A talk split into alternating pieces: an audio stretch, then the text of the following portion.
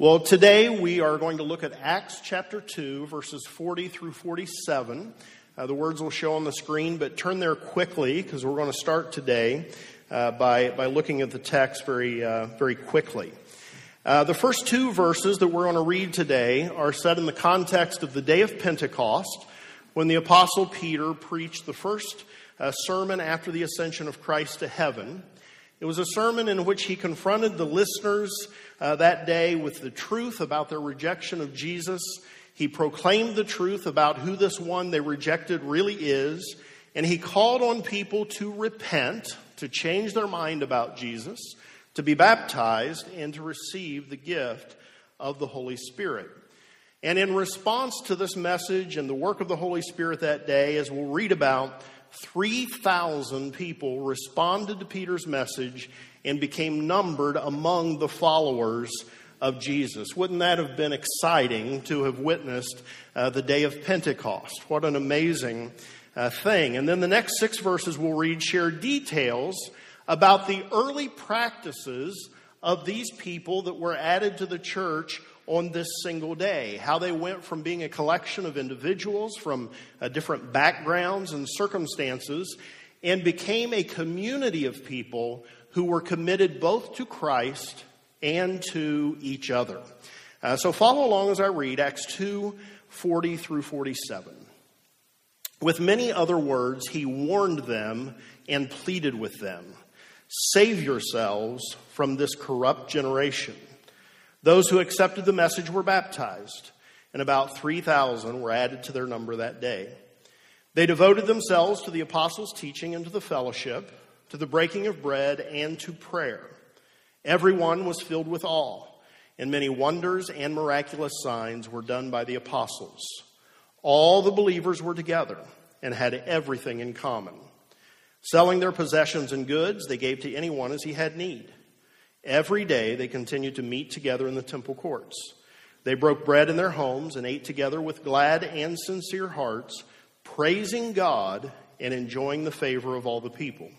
And the Lord added to their number daily those who were being saved. Just one quick observation that I want to make that is not uh, on your outline, if you follow along on the outline. Notice that those who accepted the message were baptized. The, the New Testament practice is that baptism happened almost immediately after conversion. You, you look all through the New Testament, this is what you'll, what you'll see. People received Christ, they were baptized. And so, if you're here today and you've not been baptized since coming to faith in Christ, I just want to mention again that we are having a baptism next Sunday. It'll be the second time that we've had a baptism within our worship service. And I have to tell you, the last time I thought it was a phenomenal, uh, exciting experience. And so, if you're here and you've not been baptized since coming to faith in Christ, I encourage you strongly to be baptized. And if you're not sure why you need to, uh, then going to the class today could be very helpful to you because Ben will cover a number of the very important reasons why you ought to be baptized. But for now, I just wanted to point out that baptism almost immediately upon conversion was the New Testament norm. And you ought to be baptized if you've received Christ as Savior. There are many good reasons to be baptized, but there is no better reason than this one to be obedient to Jesus. If you come out of that class and you're unconvinced of all of the benefits of baptism, you still ought to be baptized to be obedient to Jesus. An unbaptized believer just shouldn't be. It's just not the way, not the way it is. So if you're an unbaptized believer, go to the class, uh, get baptized next Sunday. So now back to the outline. I've called today's message Supernatural Community. Because what we read about in today's verses is the formation of the Church of Jesus Christ out of a group of people who were previously uncommitted to one another, coming from various backgrounds and circumstances. Uh, Lloyd Ogilvie, uh, pastor for many years, a great theologian, says that all of the miracles of the day of Pentecost, the final miracle of the Holy Spirit, was the birth of the church. And he says something that I thought was so interesting and completely agree with. He says that a, the birth of the church is a miracle because of the reality of human nature. You know, human nature is bent toward some pretty unsavory things. We are bent toward self centeredness. We are bent toward making ourselves a king of everything at everyone else's expense. We are bent toward selfishness. But the church, the community of believers, when it is working and operating like it is supposed to, it takes self centered individuals and it makes them one, makes them a body, and it transforms them from being self centered individuals to being a self sacrificing community. And so Ogilvie says that the greatest miracle of the Holy Spirit is the transformation of persons, but that the second greatest miracle is the oneness with each other that have been transformed by the power of the Holy Spirit. The Church of Jesus Christ is a supernatural community. It did not happen, and it does not continue by human effort, initiative, or power. It is only possible because it's something that God does. The church, the community of believers, is a supernatural community. It only happens by an act of the Holy Spirit. That we are all here together today, committed to one another in the name of Christ out of many individuals becoming one body, this is an act of God. This is a supernatural community. It's a community that exists only by the power of God, and it sustains and continues only by the power of God. And so I want to very quickly share six characteristics of the church, this supernatural community that exists and is sustained by the power of God. Uh, these characteristics of supernatural community uh, are true, should be true at least, of every local church and of the church universal. And, and these characteristics should also be present within each individual Christian.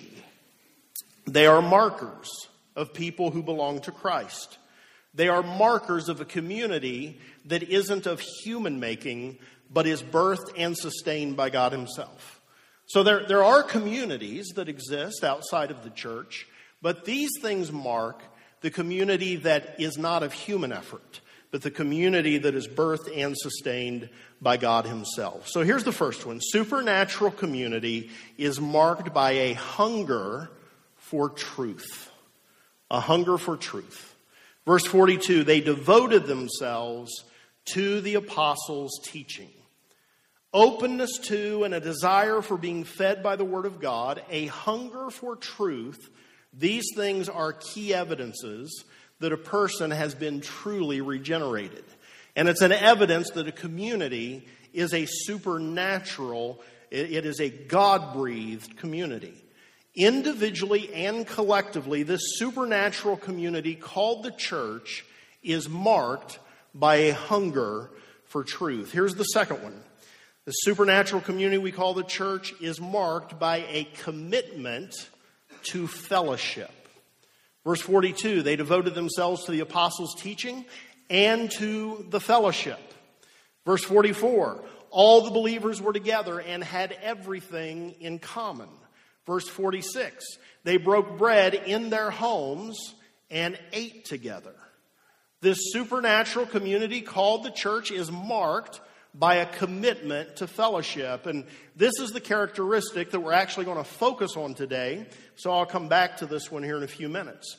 The third uh, characteristic the church is marked by the sharing of the Lord's Supper. Verse 42 they devoted themselves to the apostles' teaching and to the fellowship, to the breaking of bread. The consensus of the uh, biblical uh, commentators, the scholarly opinion, tends to view, uh, tends to lean toward the view that this first reference in this text of the breaking of bread is a reference to the Lord's Supper. And so this supernatural community called the church is marked, is characterized by sharing the Lord's Supper, which we have done uh, this very morning. The fourth thing, the supernatural community is characterized by prayer. Verse 42 again, they devoted themselves to the apostles' teaching and to the fellowship, to the breaking of bread, and to prayer. How appropriate is it that a community that only exists because of the power of God would have prayer as one of its markers? Prayer is communication with God. Through prayer, we communicate with the one who transcends all natural laws. And here's the, the fifth one. This supernatural community called the church is characterized by thankful praise. Thankful praise. Verse 46 Every day they continued to meet together in the temple courts. They broke bread in their homes and ate together with glad and sincere hearts, praising God. And here's the sixth one characteristic of the church, of this supernatural community passionate evangelism. Passionate evangelism. 3,000 people were added to the church in a single day. And the Christians from that point went out from their experience of the day of Pentecost, and everywhere they went throughout the Roman Empire, they were passionately spreading the good news of Jesus Christ. And so when you see these characteristics showing up in your life, they serve as evidences that you have been truly regenerated, that you belong to Christ. And when we see these characteristics within a community, within, within a group of people, then you know that you are witnessing a supernatural community. A community that is not based on human effort and initiative, but that exists by the plan and the power of God. Here is my prayer that each of these characteristics would be true of Vineyard Christian Church in increasing measure. I believe that they are true, but I want them to be true in increasing measure. Can anybody say amen? We want an increasing measure of these things. Let's do it again. Can anybody say amen? Amen. All right. I'm tired of being up here and not getting any feedback, so I'm going to start demanding it. Just joking. I'm not going to demand it. That's annoying when you demand it. It wasn't annoying that time, but it would be the next time, I know. So. So, to, uh, to help make this a bit more manageable today, I just want to focus on a single characteristic of the church that, that is so important. It is the commitment to fellowship the commitment, or, or as the text says, the commitment to the fellowship. Verse 42, which you've uh, probably memorized by now, says, They devoted themselves to the apostles' teaching and to the fellowship. The word that gets translated fellowship here in the NIV is the Greek word uh, koinonia. And as with many words in the Bible, finding a single word that kind of perfectly conveys the meaning of koinonia uh, is challenging. It goes beyond the capabilities of the uh, English language. And so here are four words that you will often find used when people uh, define koinonia. Koinonia means participation. Participation. Koinonia means sharing. It also means, and this is three words, it also means having in common. And as the NIV translated, it means fellowship. A commitment to fellowship is a commitment to participating with other members of the family of God, the body of Christ, the supernatural community called the church. Christianity is a community religion. It, listen, listen yeah, you've heard me say this many times, but maybe you've forgotten. It cannot, Christianity cannot be done alone. At least not a version of it that the Bible recognizes. It just cannot be done. It is a community religion. The commitment to fellowship is a commitment to sharing. To sharing. You know how early in life we resist sharing, right? It pretty happen, pretty much happens as soon as we're born. We don't want to share things. But a commitment to fellowship is a commitment to sharing. What, what are we committed to sharing with one another? Sharing time, sharing knowledge, sharing love, sharing resources, sharing whatever you have that can be beneficial to the community and individual members of the community. Commitment to fellowship is a commitment to sharing. A commitment to fellowship is also a commitment to have all things in common. And we'll talk a bit more about that one here in a couple of minutes. But to have all things in common basically means, listen closely to this one, that I consider the well being of the community as one and the same with my own well being. I consider the well being of the community as one and the same with my own well being. With members of the supernatural community, all us them terminology is gone. With members of the supernatural community, there is only us. We're one. We belong together. We belong to each other. There is only us. So when you put these things together, they help us better understand this commitment to fellowship. Because sometimes when we hear the word fellowship, we think of things like a night of fellowship or a time of fellowship. And we think that because we sat around and we shot the breeze with someone, that we checked the fellowship commitment uh, to the church. And I want to be clear shooting the breeze is part of Christian fellowship. It absolutely is. But there is a lot more to it than occasional sitting around and shooting the breeze with people. Fellowship with one another, koinonia, is participating with each other, sharing with each other, seeing the well being of the community as one and the same with my own well being, and getting rid of all us them thinking and embracing that within the community there is only us.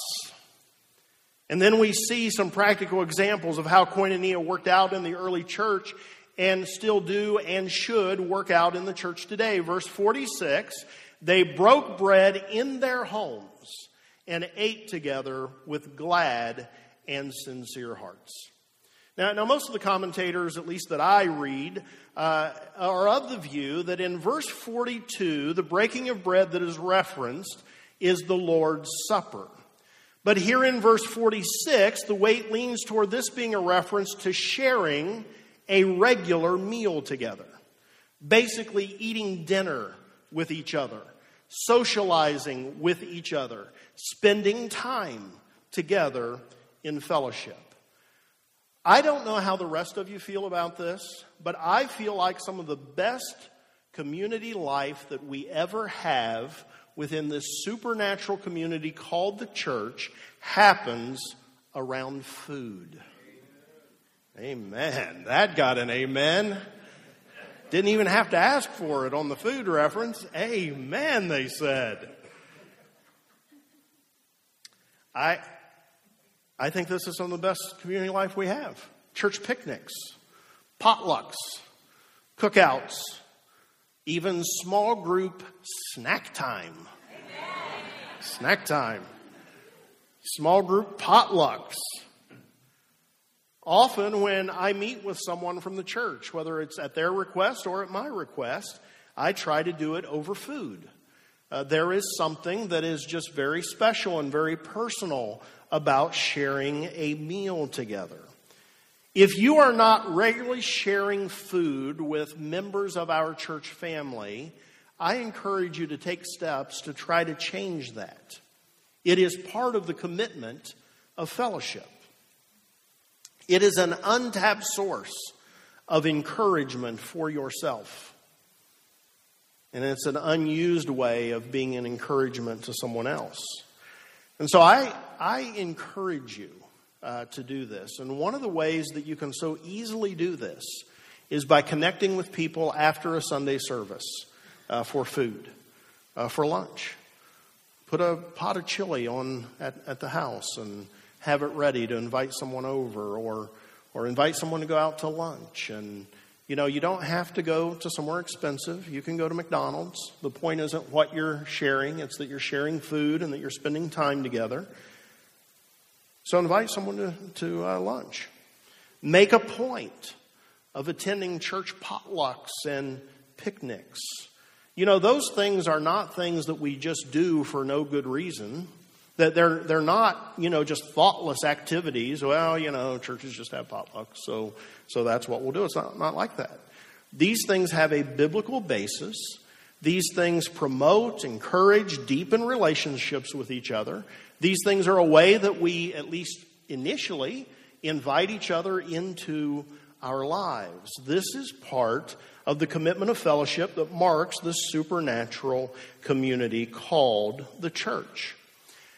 Listen, if you have to be an initiator to make this happen, then be an initiator. I know sometimes it can be a little disappointing, a little disheartening to, to not be the one that gets asked, but to be the one that does the asking. But that's okay. You end up with fellowship either way. So if you need to initiate, initiate. Invite someone over, invite them out uh, to eat. Make it very clear you're going Dutch, and then invite them out to eat. Amen. By the way, I just say assume everybody pays for their own, even if you get invited out. That's just an easier way to live life, okay? All right? I don't want you paying for mine when we go to McDonald's and then expecting me to pay for yours when we go to Morton's Steakhouse, okay? So don't, not pulling any of that nonsense on me. Do Morton steakhouses even exist anymore? Yeah? Okay. Haven't been to one in about 30 years, so I wasn't sure. Don't look at things like church potlucks and picnics as just extraneous extras that don't really matter. No, these things are part of community life. They are part of our commitment to each other. And these things help us feel more at home within uh, the church family. As such, these things have great spiritual value. Great spiritual value. Look at verse 46 again. Every day they continued to meet together in the temple courts. They broke bread in their homes and ate together with glad and sincere hearts. So notice they met both in the temple courts, but then they also met in their homes. The early church was essentially a house church movement. The, the early church would have shared many things in common uh, with our current home groups. With our current home groups. Uh, over the past few decades, if you've uh, been around the church for a while, you have probably come to realize that there has been an increasing emphasis among churches toward home groups, small groups. Uh, when I was growing up, there was no emphasis on such things. Uh, but, but over the last few decades, there's been a strong emphasis in this direction.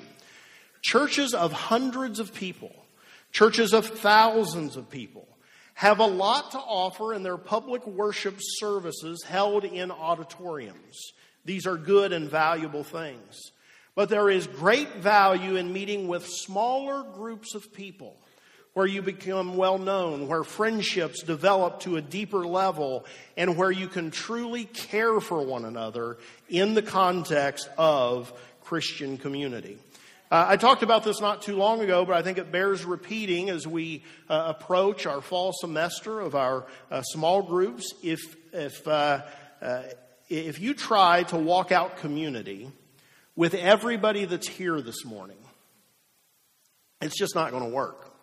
At least not with any depth. You cannot live in community with hundreds of people.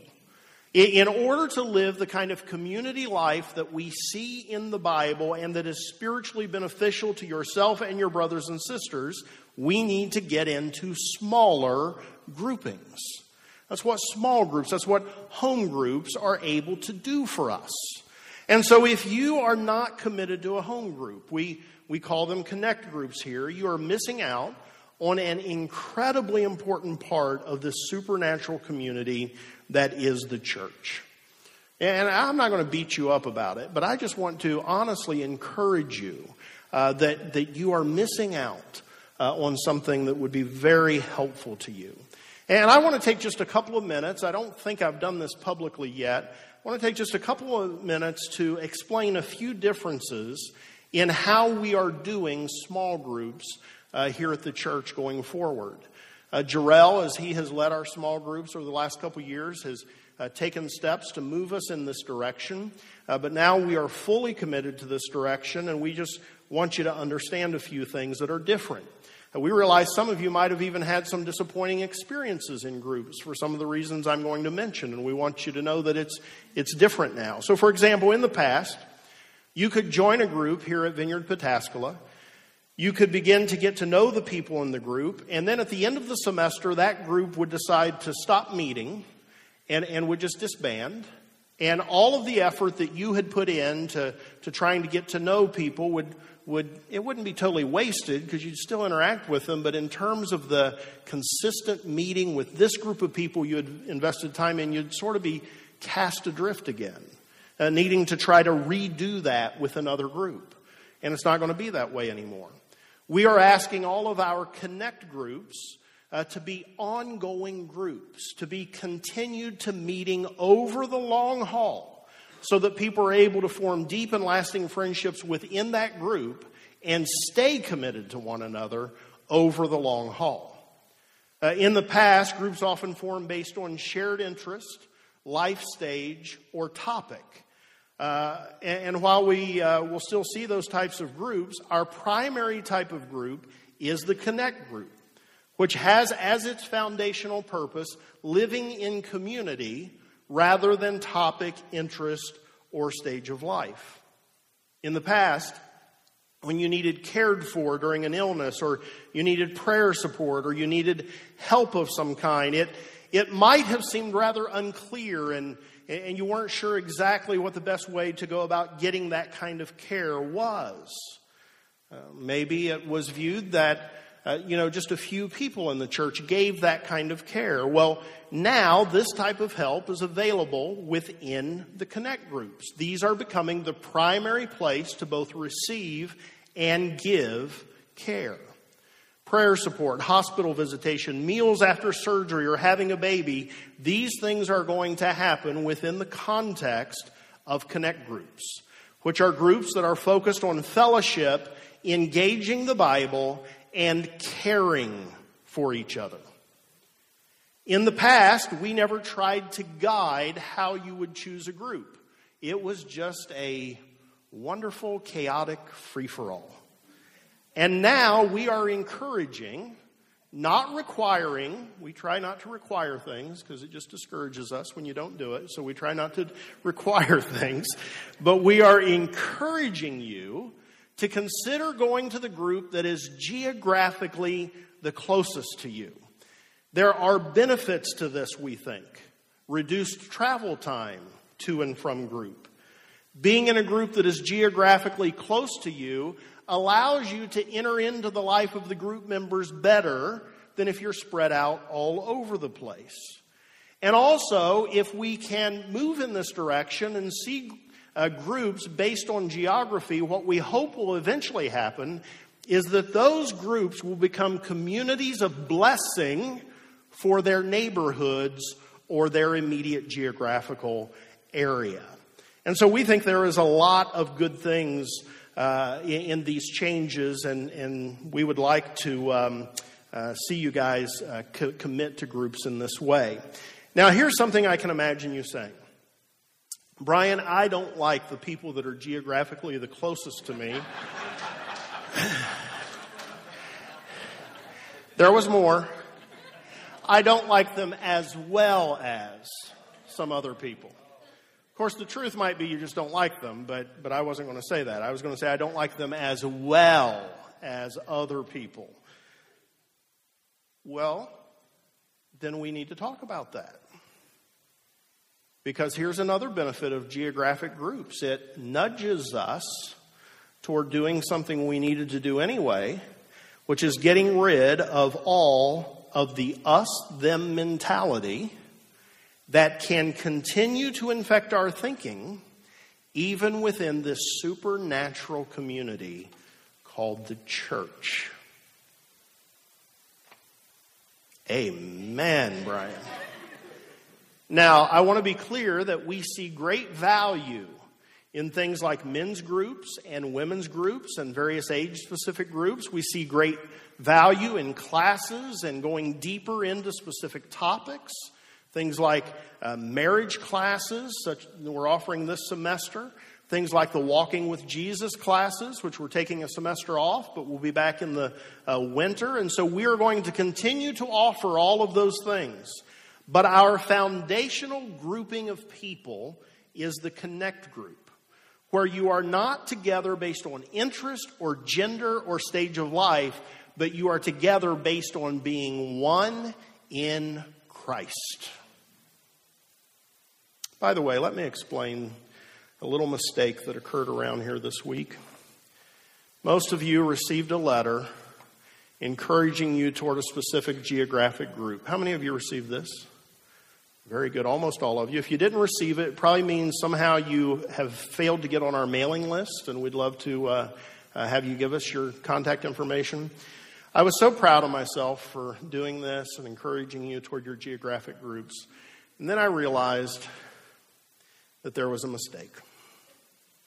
In the middle of the letter, I told you the right group. And then down at the bottom, I encouraged everybody in the church to go to Pataskala Central Group. That's Bob Nicholson's group. His group cannot handle everybody in the church. So I just want to be clear. The group that I was encouraging you to go to is the one in the middle of the page, not the one at the bottom. I would love to be able to blame this on a staff member other than myself, but it cannot be. In fact, I was so disheartened when it was brought to my attention because normally I will have Shua or Michelle or Ben proofread anything I send out. And on this particular letter, I put it together and I was considering having them proofread it, and I thought, I can write a letter without their help. I'm just going to send it. And that's what happens. So, so we're encouraging, not requiring, but encouraging you. And of course, if you're already committed to a group or you'd already decided to go to a group, that's fine. Uh, you know, our, our main thing is we want you in a group. But if you're not committed to a group, give serious consideration to just going to the one that's the closest to you. So, koinonia is participation, sharing, fellowship, having everything in common. Look at verse 44. All the believers were together and had everything in common, selling their possessions and goods they gave to anyone as he had need. Now, this has led some to a very faulty conclusion. They have concluded that because of this, the early church is a great example of socialism or perhaps even communism. And those who have concluded that are just horribly wrong. And let me just give you, I'm not going to talk about this long, but let me just give you a couple reasons why they're wrong. This having all things in common in the early church was completely voluntary rather than compulsory making it a very poor example uh, to defend socialism uh, or communism, which are always compulsory. Uh, individuals within the early church continued to maintain personal property and possessions. And in fact, even in the case of Ananias and Sapphira, which many of you uh, may be familiar with, uh, this is still illustrated and borne out because they were judged for a very specific thing. They were judged for selling their property and pretending that they had given all of the proceeds of their property to the community, while in fact they had held back a bunch of it. That's what the judgment on Ananias and Sapphira was about. But as Peter pronounced his judgment on them, he clearly told them that they had had no obligation to give making their posturing so unnecessary and so pointless. But even though this reference to having all things in common can't rightly be used to defend socialism or suggest that the early church was socialist, it does mean something. It does mean something. What does it mean? It means that the early church did see their possessions as not given for themselves, but for the good of the community. It does mean that. It means the early church was more concerned with supplying the needs of one another within the community than what is often the case within the church of Jesus Christ universally speaking, today. Now, living this out in our context is tough. And I talk about this almost every time I, I get into some area of the Bible that talks about sharing. You know, when the poorest among us have cell phones and a car and a TV and a computer, and when our biggest problem with food, even among the poor, is eating too much of it, it is challenging to know how to live this out. And so I would caution all of us not to be too indignant every time the church does not step up and provide something that someone feels they need.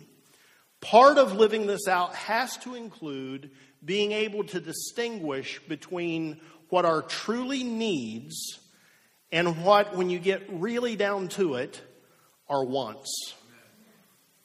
We're not called to supply the wants of each other. We are called to supply the true needs of each other.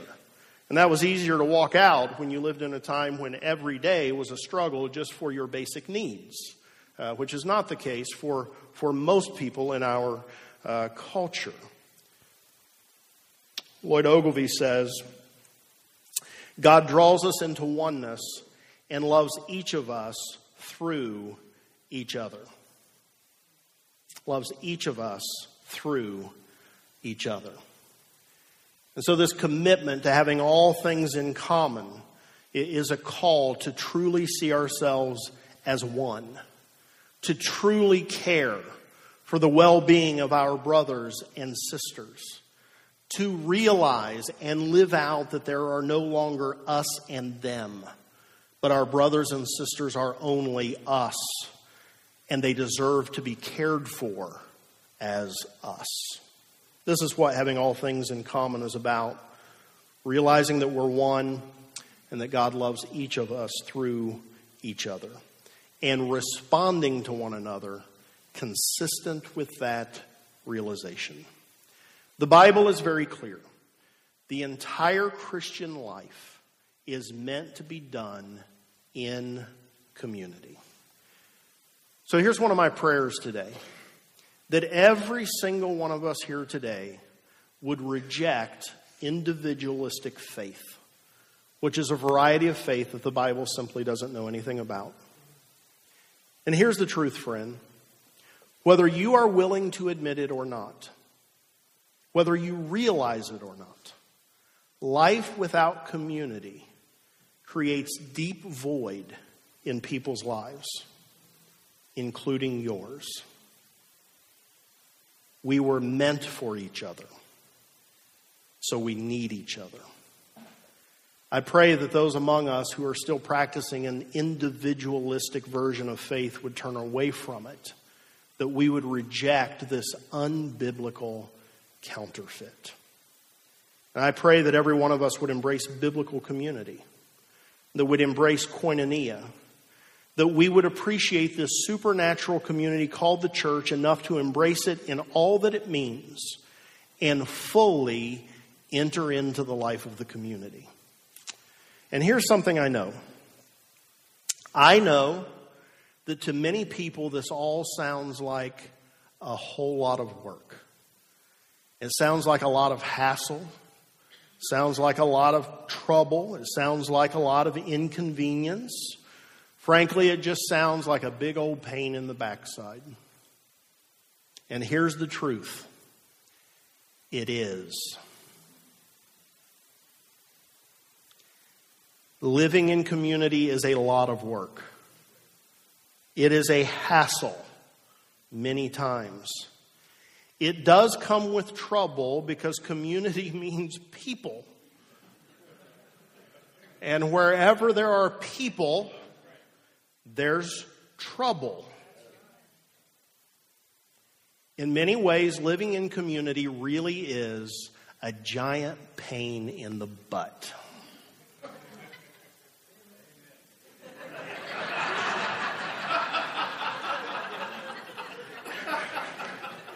I believe that's the first time I use that word.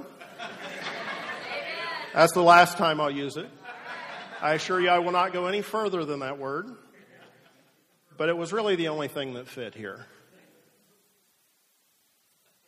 But here's something that is even truer than that the joy, the enrichment, and the security that come from being in a caring community outweighs by far the inconvenience of getting close to people.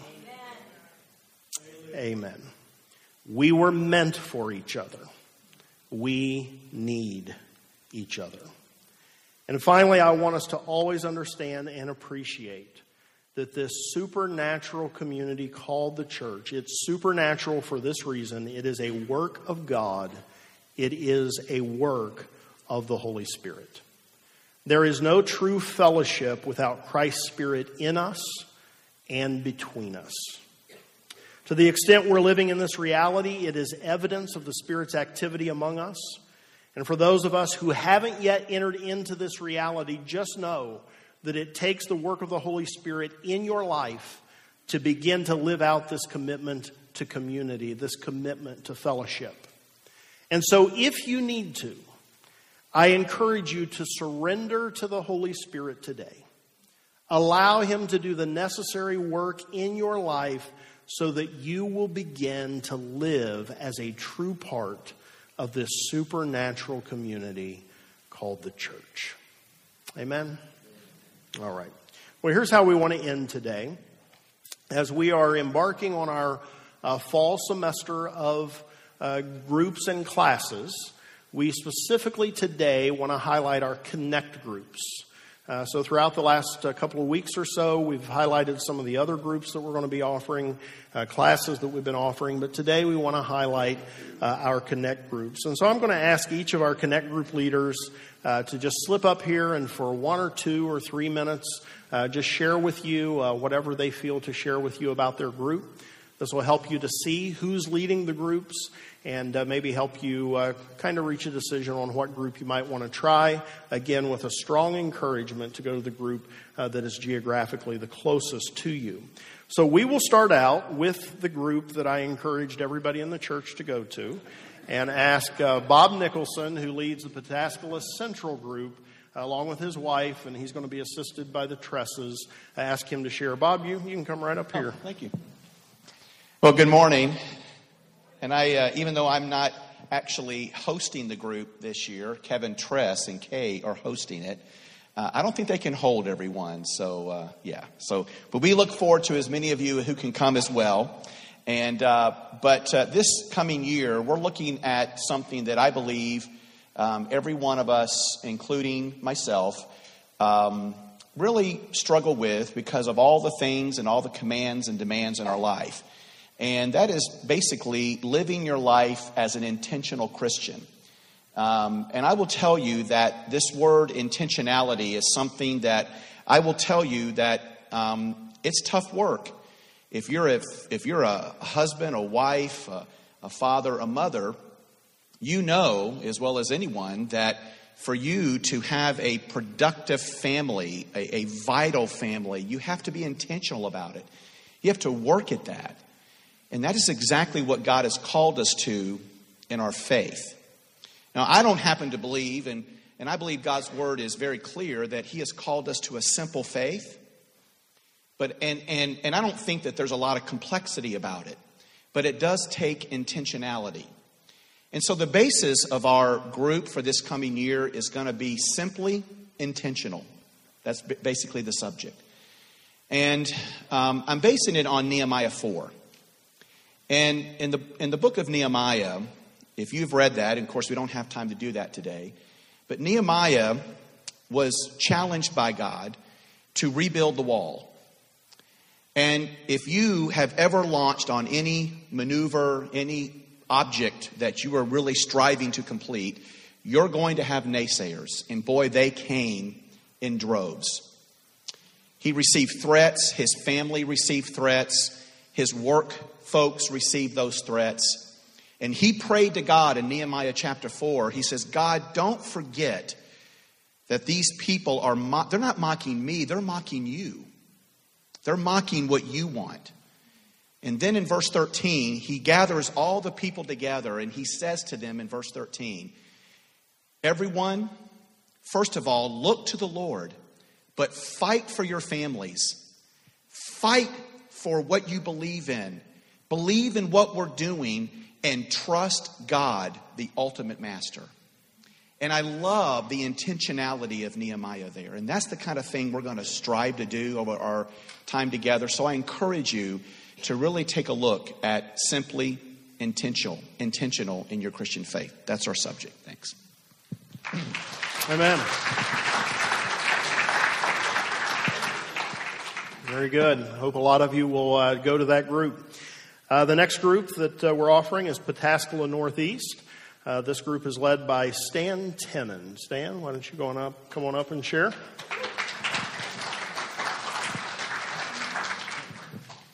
Where's Tim? Tim, stand up, please. Tim's um, what relief pitcher? Be warming up in the bullpen. Um, most people associate me with, um, for, you know, in this church, with the Walking with Jesus classes, and um, that's been a lot of uh, tremendous amount of fun. We're going to start those again in January. With the whole with the transition with the church, is just like too complicated in the fall to try to do it. So we'll pick that up in January. The group that I'm leading is not a Walking with Jesus class. It's being held where we had one. It's going to be a completely different format, a lot more discussion, much more. I really like what Bob said about being intentional. It's the same thing that I was thinking about, about living the Christian life on purpose. You know, instead of just. A, a friend of mine said one time, he's an old, he's an old guy uh, from West Virginia, just a good old boy, and he said, dead fish float downstream. The flow of our culture is away from God increasingly. And to live the Christian life, you're going to have to swim against the current. Dead fish float downstream. They just go with the flow. They just go with the flow. They just, you know, whatever, wherever the, wherever the current takes them, they go. It's live fish that go against the stream. Think of trout going up, you know, going up the waterfalls and stuff. That's what this is about. That's what all these groups are about. It's about discipleship. It's about being a better follower of Jesus. It's about knowing each other better about knowing God better, about knowing His Word better, and then living it, not academic knowledge. I kind of lived most of my life there, but the, truth of the matter is, that's not, not what God calls us to. That's not relationship with God or with people. So, um, our group also will be focusing on living it on purpose. So, thank you.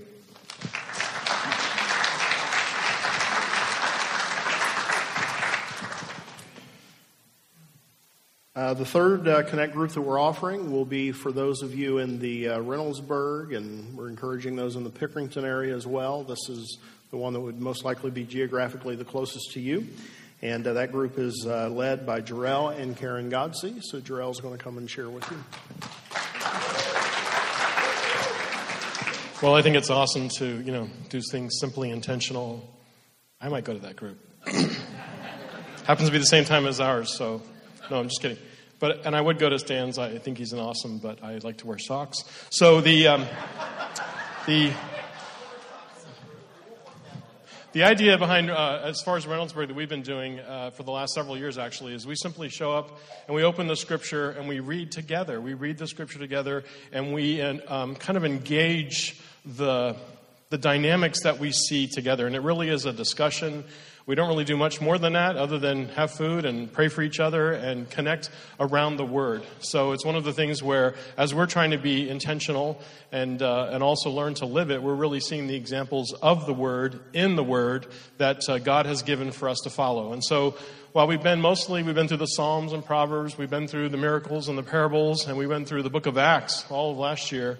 Uh, we're going to be doing this um, this year. We're going to be doing really a journey through Genesis. So uh, we're going to be starting at the beginning. I don't know if we'll get much further than that, but we'll have a good time doing it. And we'll uh, hopefully, as the intention of the, of the uh, groups are, is that we would know and love God more and we would know and love each other more.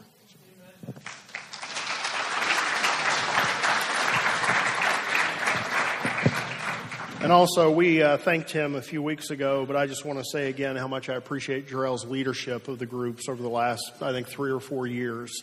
Uh, so just very much appreciate him doing that. And then the final group we have is really the most awesome group of them all. It is, uh, it is the Pataskala West Connect group. It is led by uh, Brian and Michelle Bird. Those of you uh, who are geographically the closest to us, uh, just thank the Lord that you were uh, placed in that geographic region because uh, you get to be in our group. And to- totally joking. Um, what we do in our group is uh, one of two things in terms of uh, Bible study. Uh, we will either launch our discussion off of what the previous Sunday's message was, uh, which makes preparation for me just uh, wonderful. Uh, the other thing we will sometimes do is launch our discussion off of wherever the daily Bible reading has been that week. Uh, if if you're part of the church participating in the uh, daily Bible reading that we do, uh, we'll often launch off of that. And so, one of those two things is where we focus our discussion.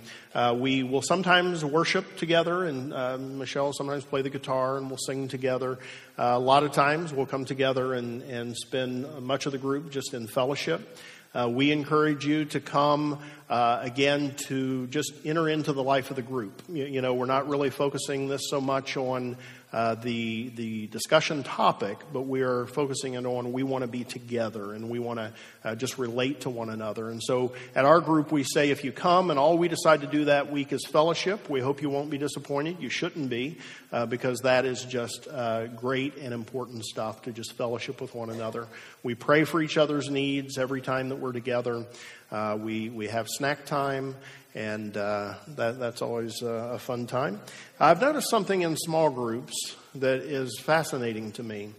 At snack time, everybody gets their plate of snacks and they stand. I've just never understood it. Tables and chairs all over the place, and we all stand. Have you noticed that? Yeah? It's curious. Is it curious? Yeah, it's curious. So at my group, you are welcome to the couches and the chairs uh, while you have snacks. Uh, so we're going to be meeting on the second and fourth Wednesdays, 7 to 9 p.m. We start this Wednesday, uh, and we would love to have you join us. Okay, uh, we're just about finished here. Let me just encourage you with one more thing about the groups. What we're wanting to do uh, is you see we have four connect groups. For a church our size, that is woefully inadequate.